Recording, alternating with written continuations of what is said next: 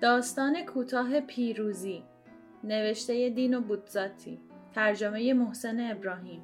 هنرپیشه بزرگ تصمیم گرفت هیچکس نمی‌داند چرا. از طریق سالن از تئاتر خارج شود. وقتی آخرین دست زدنها به پایان رسید بی آنکه پالتویش را به تن کند از در کوچکی که به طور جانبی به جایگاه باز می‌شد خارج شد. جمعیت داشت با هم همه گنگ پراکنده می‌شد. مردی تقریبا سی ساله فورا او را شناخت. و به زن زیبایی که همراهش بود کلماتی زمزمه کرد. هر دو مشغول زل زدن به او شدند. هرگز آن نگاه های لبریز از تحسین و حسرت را فراموش نخواهد کرد. در ضمن برای بیرون رفتن به حدود جمعیتی که پشتش به او بود نزدیک شده بود. اما از آن دو بیان که علائمی رد و بدل شود انگار کلمه رمزی انتشار یافت و همه چشمها را به سمت او گرداندند. احساس کرد زمزمه ها شدت گرفته است. برایش راه باز کردند تا به عنوان نفر اول عبور کند بعد دورش حلقه زدند. شنید که نامش را به زبان می آورند. یک نفر ندید چه کسی. دست زد. دست زدنها گسترش یافت.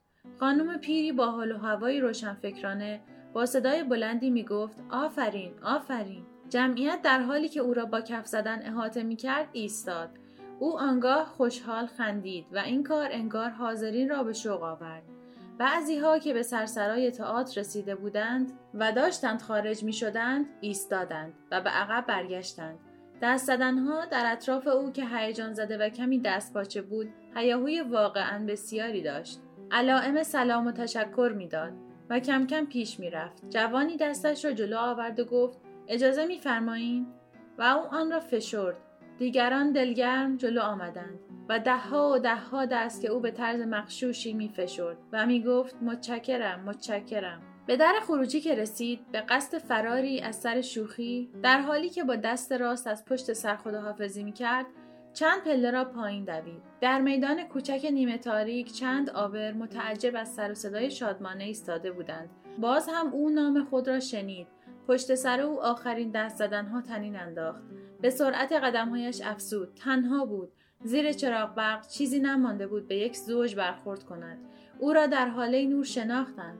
چهره زن که ابتدا به خاطر این برخورد در هم شده بود به لبخندی شکوفا شد. فکر کرد موفقیت و پیروزی. ای کاش همکارانم من را می‌دیدند. خیابانها با وجود آخر شب نسبتا شلوغ بود. با عبور از گذرگاهی سرپوشیده متوجه شد که خیلی ها برمیگردند تا نگاهش کنند. ساعت را نگاه کرد. تقریبا یک ساعت به ملاقات مانده بود. دوست داشت راه را پیاده برود اما دوست داشت به کافه بزرگی برود و کنیاکی بنوشد. هجاهای محبوب نام خانوادگی او در اطراف تنین میانداخت.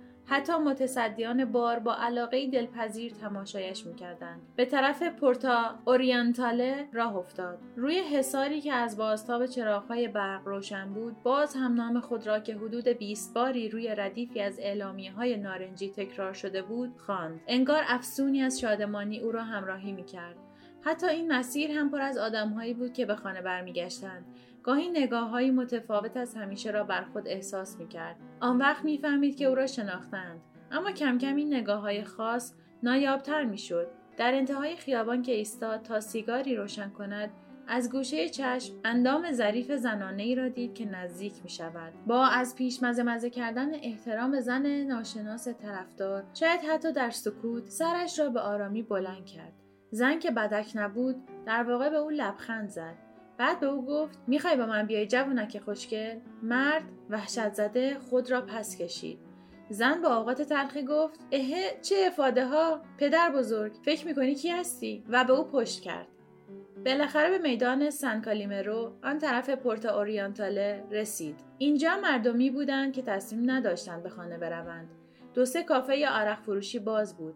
با اعتماد و با صدای موزون به خود گفت آهان اگه خدا بخواد اینجا هیچکی منو نمی‌شناسه. بالاخره عالی شد. پنجره زن هنوز خاموش بود. تا روشن نمی‌شد او میبایست منتظر بماند. به طور غریزی اقدام به ورود به کافه با ظاهری نسبتا شاد و تر و تمیز کرد.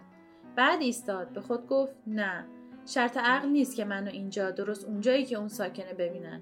اینطوری حرف در میاد. اما پس از پنج دقیقه وارد شد تا استکان دیگری بنوشد. بیست نفری عمدتا جوان آنجا بودند که قیافه مشتریان همیشگی را داشتند. وقتی همه این نگاه ها متوجه او شد او نه احساس ناراحتی که آرامش کرد اما مثل قبل صمیمانه نبود. یکی از آن جوانان گستاخ خم شد و در گوش رفیقش چیزی پشپش کرد. او کلمات را نفهمید اما با ناامیدی دریافت که اسم او را به زبان نیاوردند. غریزه او در این چیزها اشتباه نمی‌کرد. بالاخره دریافت که کسی او را نشناخته است.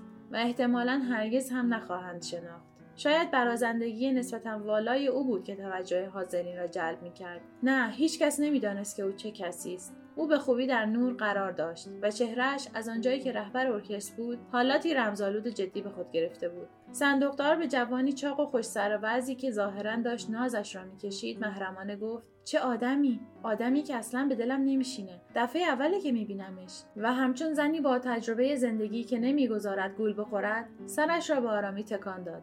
جوان چاق گفت قسم می‌خورم که مأمور پلیسه.